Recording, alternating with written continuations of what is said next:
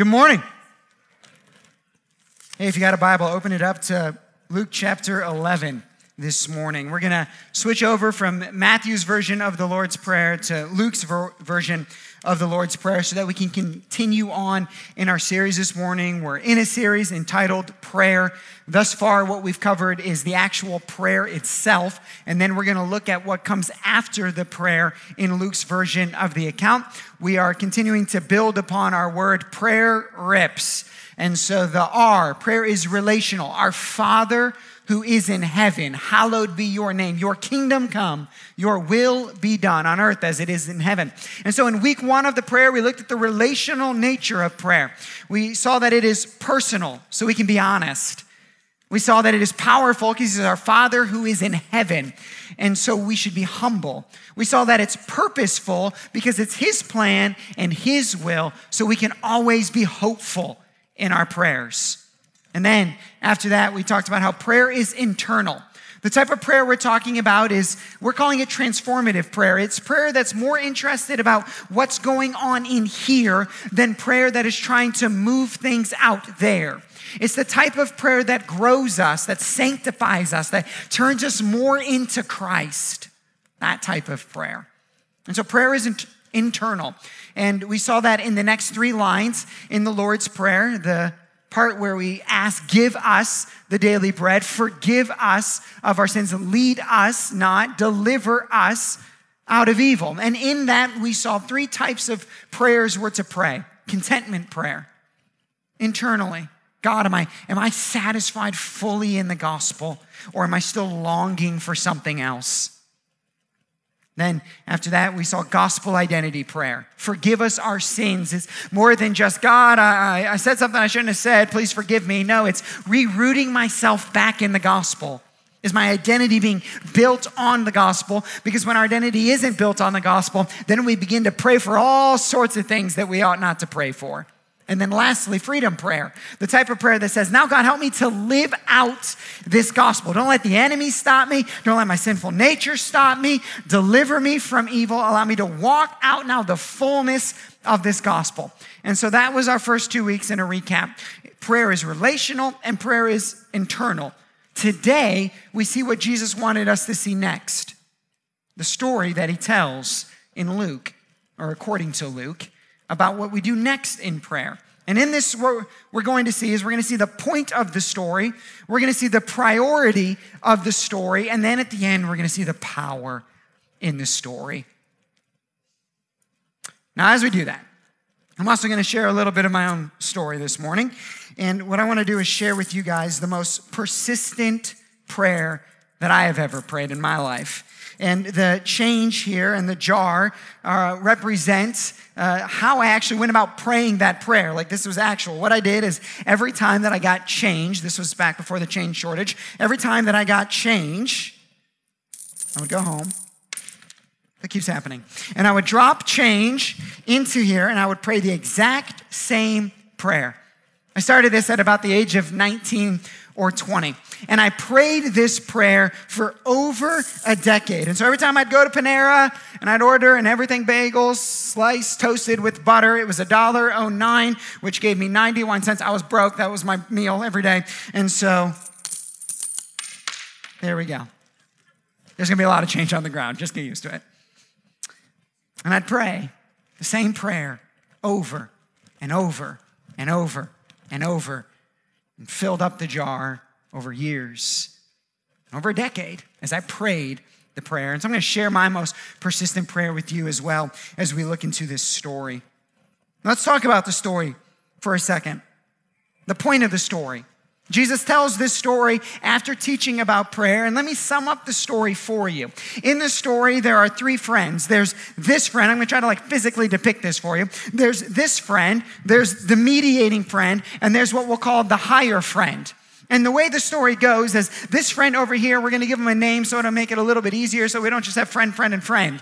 This friend, we'll name him Eddie. And so Eddie over here is traveling into town. And when Eddie gets into town, he is in need of something and he knows mediating friend. And so Eddie shows up and mediating friend goes, Eddie needs something. He traveled all this way. He's got no hope. He needs, in the story, it's some bread. And so what happens in the story is then mediating friend goes up to higher friend, and higher or greater friend actually has some bread. And the only way, because it doesn't seem like Eddie, this friend over here, knows greater friend who has what lesser Eddie friend needs. Everyone following me? And so the only way for Eddie, this friend over here, to get what he needs is through the mediator. And so, mediating friend, at his own expense of the friendship, decides that he loves Eddie or this friend so much that he will go to greater friend and make a request. And in the story, greater friend has got everything he ever needs. Greater friend is in a good place. His kids are asleep. Amen. I have a nine month old. His kids are sleeping. He's like, everything's good. The mediating friend says, I will knock on this door. I will wake up your children unless you give me what I want. And greater friend says, It's not even because we're friends anymore. I don't even like you anymore. But because I do not want these kids to wake up, I will give you what you ask for. And the mediating friend takes it back to the, Eddie, the guy on the journey, and gives it to him. That's the story. Now, what's the point of the story? Why would Jesus tell this story at this point, right after he talked about prayer? There's only one reason for Jesus to tell this story, and the whole point of this story is in the power of persistent prayer. The power of persistent prayer. Prayer is relational and prayer is internal. But the third element that we're supposed to see in prayer is that prayer is to be persistent. In the story, it says that during the journey here uh, of the friend and the friend and the friend, that during all of that, that it would appear like the door was shut. He says, Do not bother me. The door is now shut. The door's shut. There's no opportunity. There's not even, it's not even like, like slightly ajar. Like, no, it is completely shut and you can't get in. And the answer to the question that we haven't asked yet that Jesus is giving is what does the Christian do when it seems like the door is shut? What does the Christian do when they have grown weary of praying the persistent prayer? What does Stephen do a year has gone by, or two years have gone by, or three, four, or five. Persistence is hard in every endeavor. But persistence in any endeavor shows maturity. And when we're being persistent, the things that want to stop us are pretty easy to name. We don't see immediate results. I'm done. We lose hope. I'm done. We get distracted. I'll move on to something else. We try to set our hope somewhere else instead of the persistent prayer. We forget about it. There's all of these reasons. And if persistence in any endeavor shows maturity, then persistence in prayer reveals a spiritual maturity. The ability to not get distracted, to not lose hope, to not believe the lie of the enemy that says, stop praying for this. You're asking for it in vain. Now, I put this in its proper order. First, prayer has to be relational, right? I'm being honest and, and, and, humble and hopeful before my God. Prayer has to be internal, where I am seeking. Am I really content in the gospel? Have I really built my identity on the gospel? Because if I've done that first, then the persistent prayer should be coming out of the will of God. If I haven't done the hard work of that contentment and gospel identity prayer, then oftentimes the persistent prayer might be coming out of a false identity as opposed to a gospel identity. But when I've done that hard work, then we get to pray. Now, I'm going to be honest with you. When I started this prayer, I don't think my identity was in the right spot. But God's good.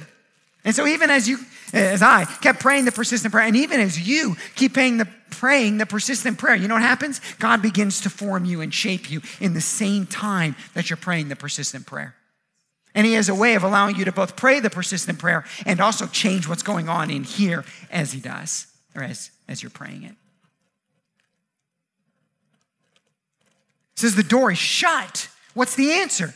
Keep knocking or keep praying. So you've lost hope. Keep praying. So you got distracted for a little bit. Start praying again. So you are afraid to start praying because you're not sure what the result or when the result will come. Start praying. So you stopped praying the persistent prayer a long time ago because you gave up hope that it would ever happen. Pick it back up again. Jesus tells us that the response to for the Christian when the door is shut and we know we're praying within the will of God, is to start praying or to keep praying, that there is power in persistence, and that the only thing that opens the door of resistance is persistence in your prayer. So keep praying. And so I would get distracted. I would do go a couple of months and I'd take my change and I would just go buy coffee with it because I was mad, right?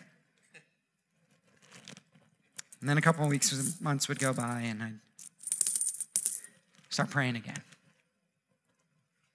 The power of persistence. That's the whole point of this story.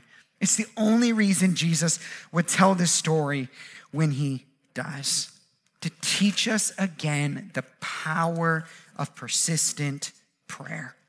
The word here that's used for persistence, it actually means a shameless audacity. A shameless audacity. Like, I don't care how embarrassing this is. I don't care how many times other people have told me, stop praying. I don't care when the enemy has said, you are so off base here. No, a shameless audacity keeps knocking on the door and saying, God, God, God, God. I know you promised. I know you said this in your scripture God, God, Father, Father. And you just keep on going.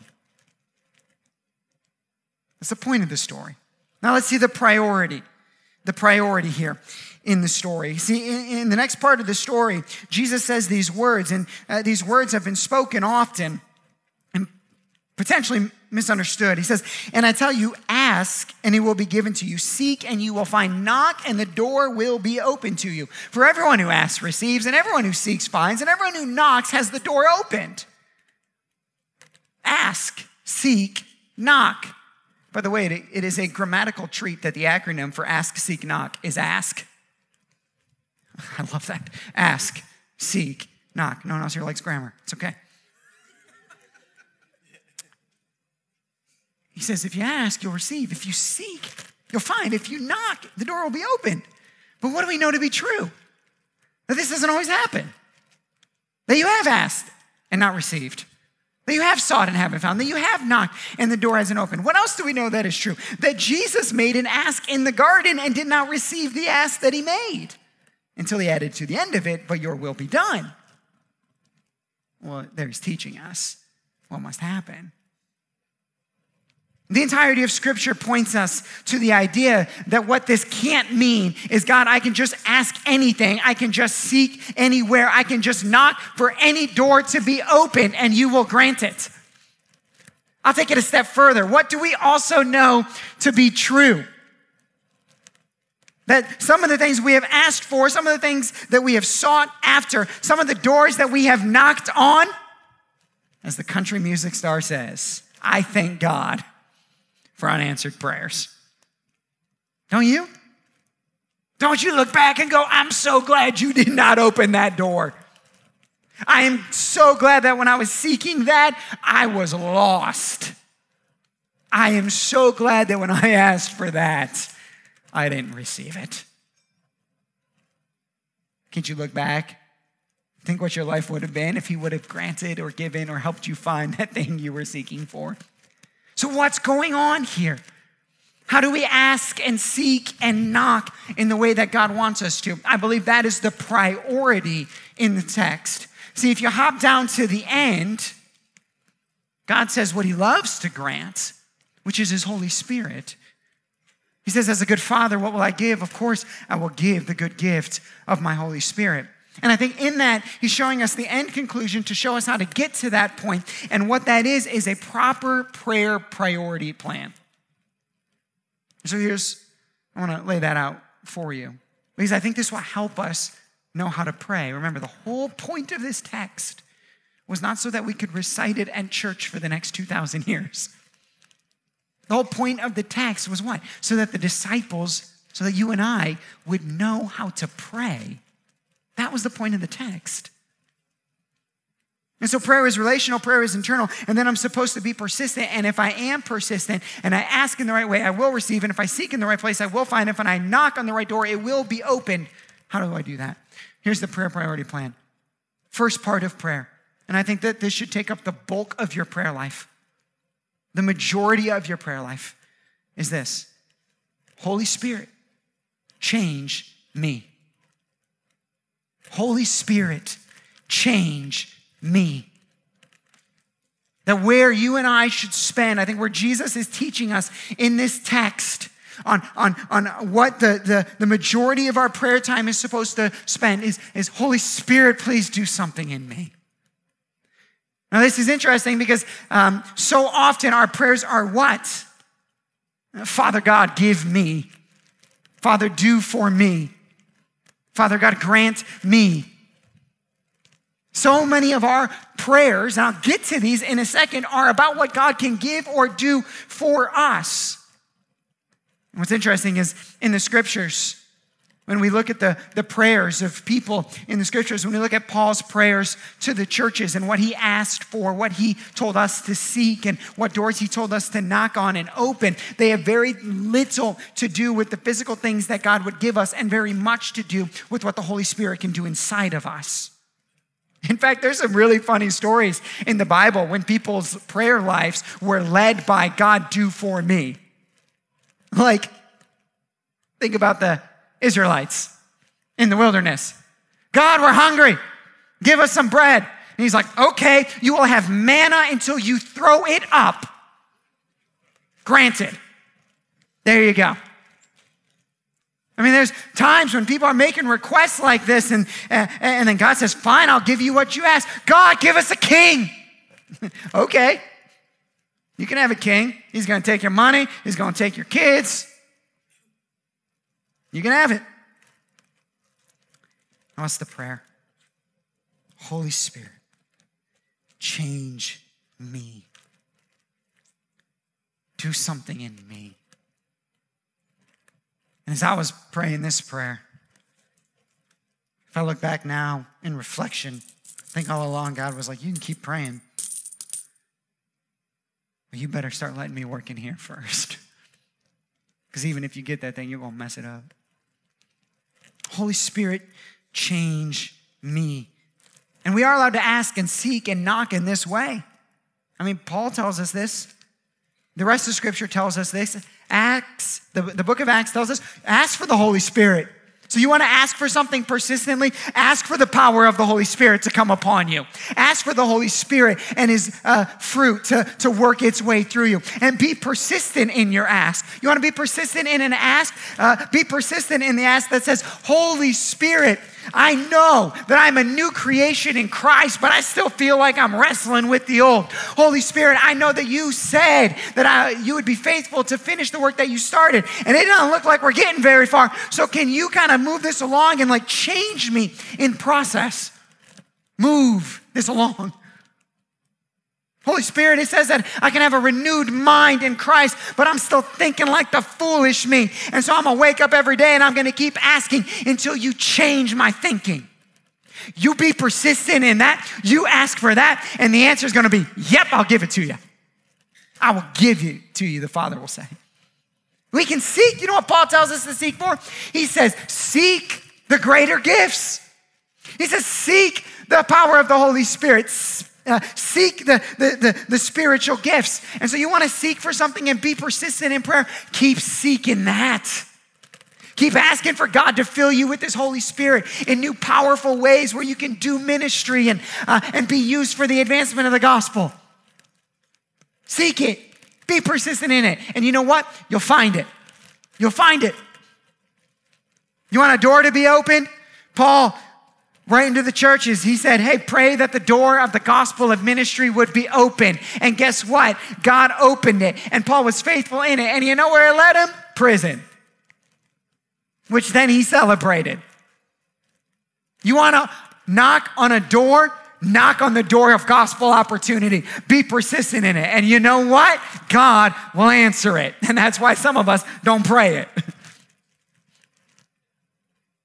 then we got to respond and do it. Ask, seek, knock in this way. Holy Spirit, change me. Oh, and He'll answer yes, yes, and yes. That's prayer priority plan number one. And the reminder of this is, and again, this comes out of after the internal prayer of gospel identity. I just gotta, I gotta warn some of you. Some of us, we're still praying a persistent prayer, or you're longing for something, and you're longing for that thing off of a non gospel identity. And you can keep praying for it, but God's never gonna get it for you because it's not good for you. And what needs to happen is to reroot yourself in the gospel and build your identity off of that because then you won't want that prayer anymore. This is Psalm 37 4. He will give you the desires of your heart, but not when they're built off of that wrong desire or that wrong identity. Reroot yourself in the gospel, then pray the persistent prayer. So that's prayer priority plan. Number one, Holy Spirit, change me, please. Change me. Now, here's number two. And we just see this in the very nature of the story. Traveler friend Eddie comes up and he, he doesn't know the friend who's got everything. And so he's got mediating friend in between. And mediating friend goes and makes a request for this friend that that friend could never make because he doesn't have access. Because there's a need for access to be able to make the request. And so mediating friend says, I'll make the request for you. This is intercessory prayer. I think prayer priority plan number two is intercessory prayer. If you're not familiar with that term, that is us praying on behalf of somebody else.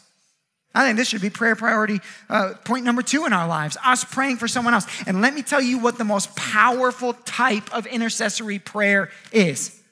Let me answer it in this way the person I want praying the most for me, it's not the Pope, it's not a celebrity preacher, eh, it's not some um, televangelist who's touting miracles and sending out prayer rugs or something. That's not it. No, the person I want praying for me most, you know, you know who it is? My wife. My spouse. Lindsay. Just to clarify, she was up here. She was singing, plays the guitar. That's who. That's who I want praying for me the most. And I think this is scriptural that the most powerful type of prayer comes from a spouse in unity praying for each other. Now, I throw in there in unity because, pro tip, if you ask your spouse to pray for something that they don't want to pray for, there's a problem. You ain't in unity anymore, which means you might have to go back and uh, identify that gospel identity and that contentment thing again. You might have to work through something, or you at least need to sit down and chat about it. Because if your spouse doesn't want to pray for it too, there might be an issue. And the most powerful prayer is the spouse praying for the other spouse, which makes me just stop for a second and ask Husband, wife, are you doing the most powerful thing that I think could happen for your spouse? Which is you praying for them. Praying what? Holy Spirit, change him or her. Holy Spirit, help him or her. Now, some of you are like, oh no, I pray all the time for the Holy Spirit to change him or her. All the time. I'm good at this.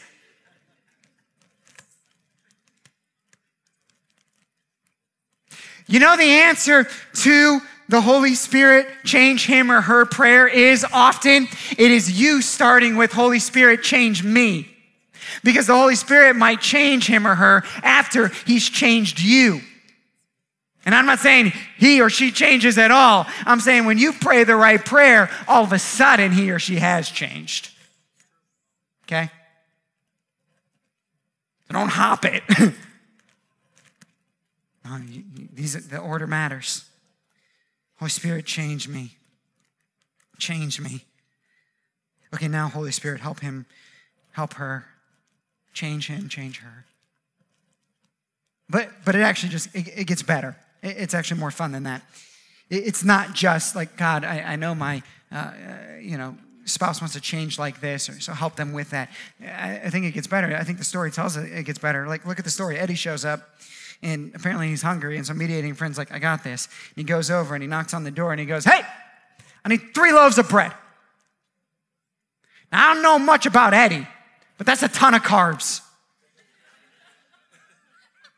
I mean, three loaves of bread? Three? he gets it and he brings it back to Eddie, and Eddie's got a feast on his hands. We see this in the scriptures. Paul, he, he looks out and he, he's asking them for prayer, and he's like, just please pray that I have the boldness to preach the gospel, which he's had over and over and over again.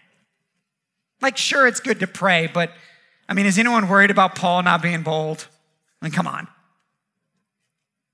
And then in Ephesians, Paul starts praying for them.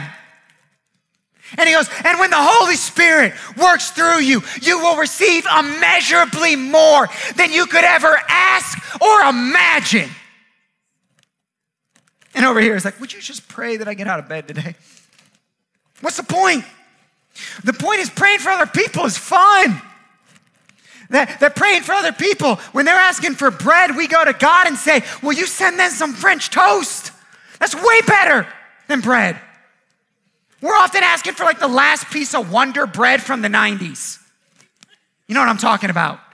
You got to lunch and you unwrapped it and it was disgusting and it was so stuck to the salami. I don't want that for people. I want that for you. I want to pray some French toast into your life. I wake up on a Sunday sometimes. Father, when I get up to speak this morning, may it please come out in English. May it not be the worst sermon ever, just slightly better than whatever, which one that was. Some of you are like, I know which one it was. It was about four weeks ago. You preached it. Yeah, whatever. Okay. So that'll be my prayer. Then I'll get to church. Band practice will just be done. This doesn't happen all the time, but it happens every once in a while. I'll get to church, and Angie will walk in. I pick on Angie a lot. This is Angie, by the way. I'll, I'll, Angie will walk in. She'll be like, Stephen? Angie? She's like, I need to talk to you. Okay? She's like, I was praying this morning. Okay? And she'll kind of look at me like this, like, look at me, boy. Okay? I'm like, yeah? She's like, and the fire of God was surrounding you. And men of valor were walking with you. And you were preaching, and people were getting changed, and lives were, were, were being totally renewed. So get up there and preach, son. And I'll be like, I'll be like, in English, right? She's like, yes.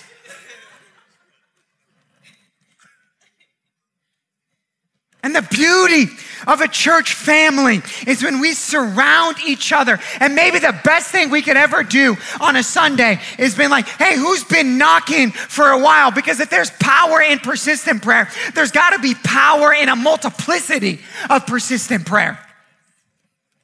Like someone's been praying for a long time and they're like, man, I really need my child to come to salvation. And I've been praying, but I've just been praying in my room. And then I get distracted. I get distracted. And then all of a sudden, you finally step out in faith to ask someone else to pray, and they bring in a bankload of change and just start pouring it out. Because it's then the prayers of the church saying, Who needs a door open? Let's pray for you. Who's seeking for something? Let's go find it. Who's asking to receive something? Let's all do it together. And then God says, Yep, yep, yep. You know when that's really happening? You know what we call that? Revival, by the way. That's really moving. This is the power of persistent prayer. Don't stop. Priority number one Holy Spirit, change me. Change me. Priority two Holy Spirit, do for him or for her. Priority number three. I think we see this at the end. What father among you, if his son asks for a fish, will instead give him a serpent? Or if he asks for an egg, will give him a scorpion? This is one of those Bible stories like, I don't really know what's going on here. But well, what I do know is that God is apparently not a serpent and scorpion type of God. He's a fish and eggs kind of God. And the third prayer priority is when we get to this point now, which is, and Father, I need help. Or Father, could you open this door? Father, could you help me find this thing? Father, I am asking, can I receive? And I'm telling you, after you have done the hard work of internal prayer, after you have rerooted yourself in the gospel and found your deepest joy and contentment in the simplicity but beauty of the cross. And after I think you've stepped out of just um, doing this in your own room and you've maybe brought some other people involved into it, that you have a good father who wants to say yes. And we can lay those prayers out. But I'm saying let's not start with those prayers. Let's not go to, to Genie God and say, hey, would you just give me this? Let's do this hard work and then at the end, trust that our good Father, that our good Father will give what we need. I'll give you what you need. And you know what the answers to these questions are when we pray in this way? There's only two answers. Answer number one is yes at the exact right time. That's answer number one. I'll give it to you at exactly the right time. And you know what answer number two is? My grace is sufficient for you. That's it. Which means when we pray in this way, there's only two answers you get it, or the gospel grows in you. Those are both good things. You get it, or the gospel grows in you. That's it. So pray for it, but pray for it after you've worked your way through the order. Now let's look at the power of the story. The power of it. We've seen the point, we've seen the priority. What's the power? The whole story is a needy friend who goes on a long journey and has no connection to the one who can grant him what he needs. But it is only by a mediating friend, and at that mediating friend's own expense can this friend get access to the one who has the three loaves to pass out? Oh, what's the power of this story? It's not just teaching us that we get to be the mediating friend for someone else. It is reminding us that we were the needy friend. That we were the one who went on the long journey and who had no hope of ever getting what we needed. And in the lowest moments of life, ended up at a doorstep and looked up and said, I've got nothing. And the mediating friend said, Don't worry about it with the most shameless audacity. I will not lose hope. I will not get distracted. I will not let the enemy stop me. I will not even let the chasm of heaven and earth stop me. I will not let death defeat me. I will go to the greater friend and I will grant you my access. In Christ, the mediating friend goes to the Father who has it all and says, He, she, they, they need what only you can provide. And the father says, Yes, I will. But what is the answer? It's bread. But who's the bread? He is. So the father, the greater friend, looks at the mediating friend and says, Only at your complete expense can this happen. So Jesus doesn't just deliver bread, he becomes the bread, the bread of life. And he goes to the cross he gives up his life for us. And you know what? He doesn't just give us one loaf. like one loaf would have been, your sins are forgiven. No, in the beauty of this gospel, He gives us three loaves. He gives our sins forgiven, He makes us co heirs with Christ, and then He plants His Holy Spirit within us. All three loaves. And then what does He tell us? he teaches us how to pray in this way. So keep praying. Holy Spirit, change me. Keep praying on behalf of him or her. And keep praying and asking, Father, could you please?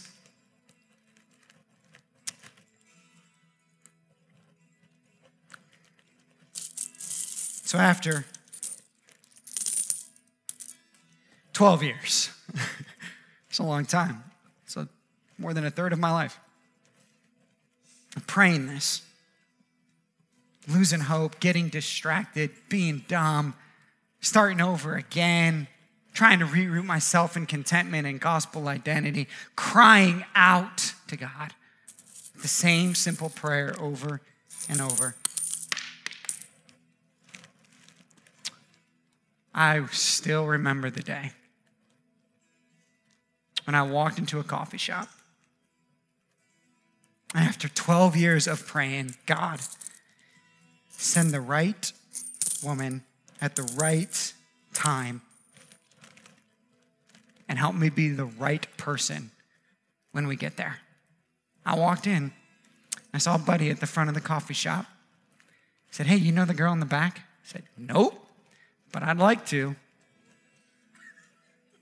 Said, She does church things. You should talk to her. Okay. And so I walked back there. And there she was Lindsay, not Clint.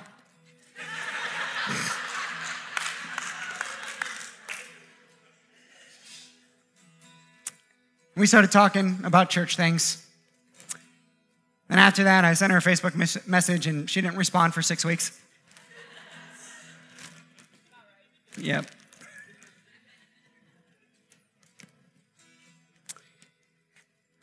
And a couple months after that, I was standing in the back of an auditorium, and this is the first time I ever listened to her sing. And I looked at a friend of mine I was standing next to, and I said, He's like, What? He's like, I don't know if I want to marry her or hire her. and she kind of looked at me, and I was like, Maybe both? I don't know.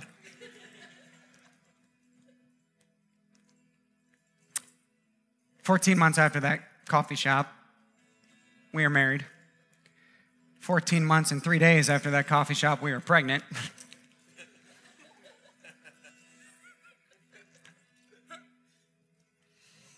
and I almost stopped. I almost stopped. Don't stop praying because your Father in heaven who sees in secret will reward you. And that's a good reward.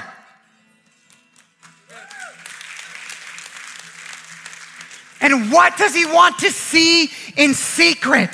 What? He wants to see you in secret. Holy Spirit, change me. Holy Spirit, I know I'm not there. Change me, change me, change me. He wants to see you faithful and persistent. But Hannah didn't stop praying for that child. Noah didn't stop building that ark.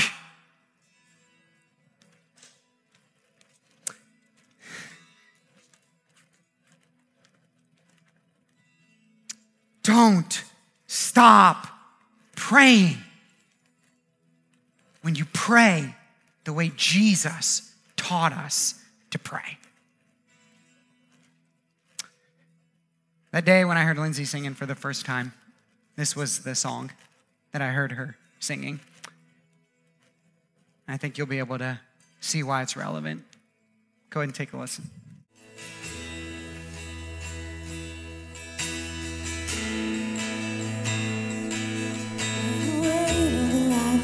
Begins to fall On the name of Jesus I will call. Oh, I know my God is in control. And his purpose is unshakable.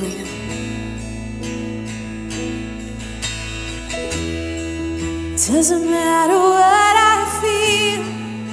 doesn't matter what I see, my hope will always be in your promises to me. Now I'm casting out all fear, for your love has set me free. My hope will always be in your promises to me.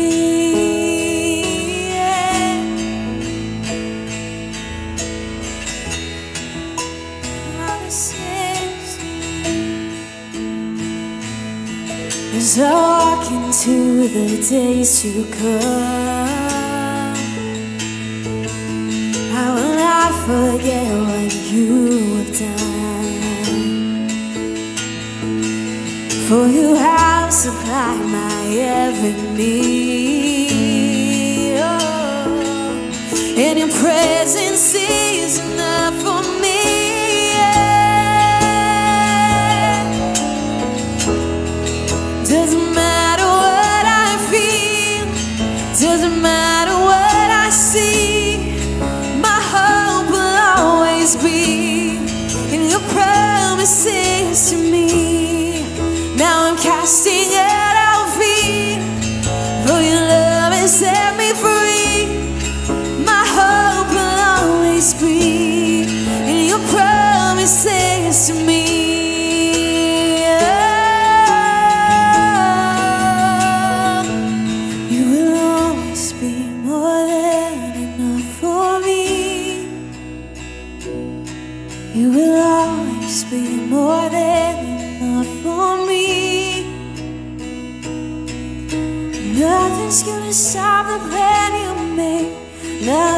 Gonna take your love away. You will always be more than enough for me.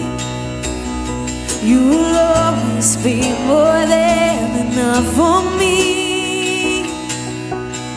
You will always be more than enough for me. Yes, you will. And nothing's gonna stop the plans you made. Nothing's gonna take your more than enough for me. Doesn't matter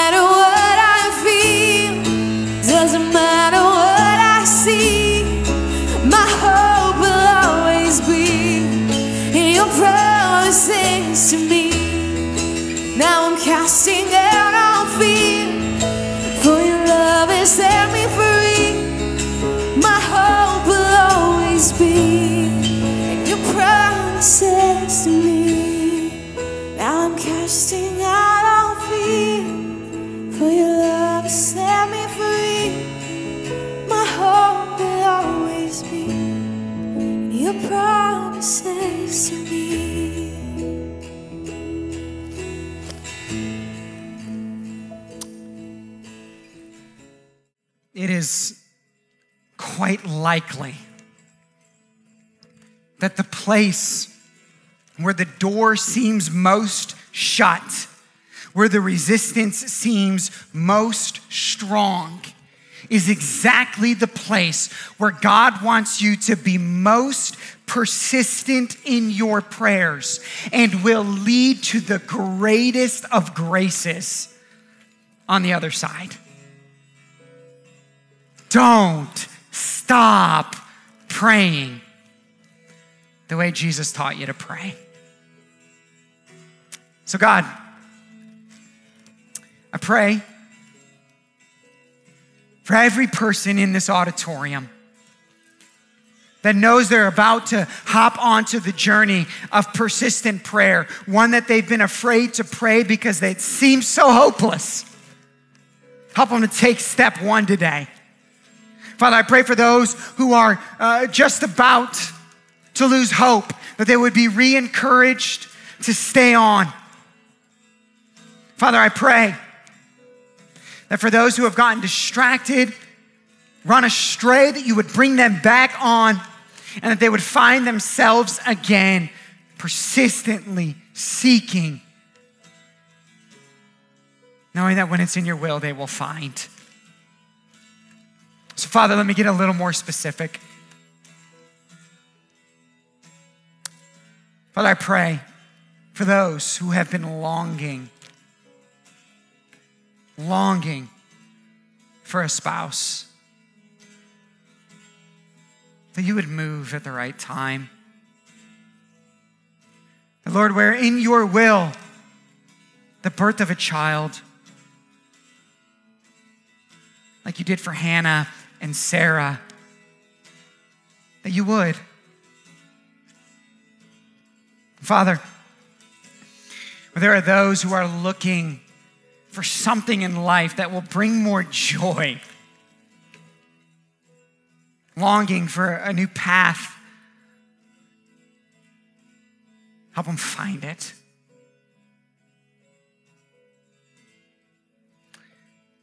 And Father, in all these prayers, may we be rooted in the gospel so content in it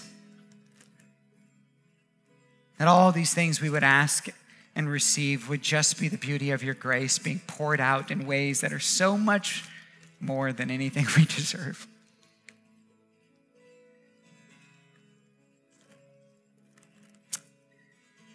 Your will be done. In Jesus' name, amen. Thank you so much for joining us today. If you'd like to take a next step with Redemption Church, visit us online at experienceredemption.com slash connectcard. You can also give online to support the work of Redemption Church. To explore your giving options, visit experienceredemption.com slash give online. We hope that the message you heard today encouraged you. See you again soon.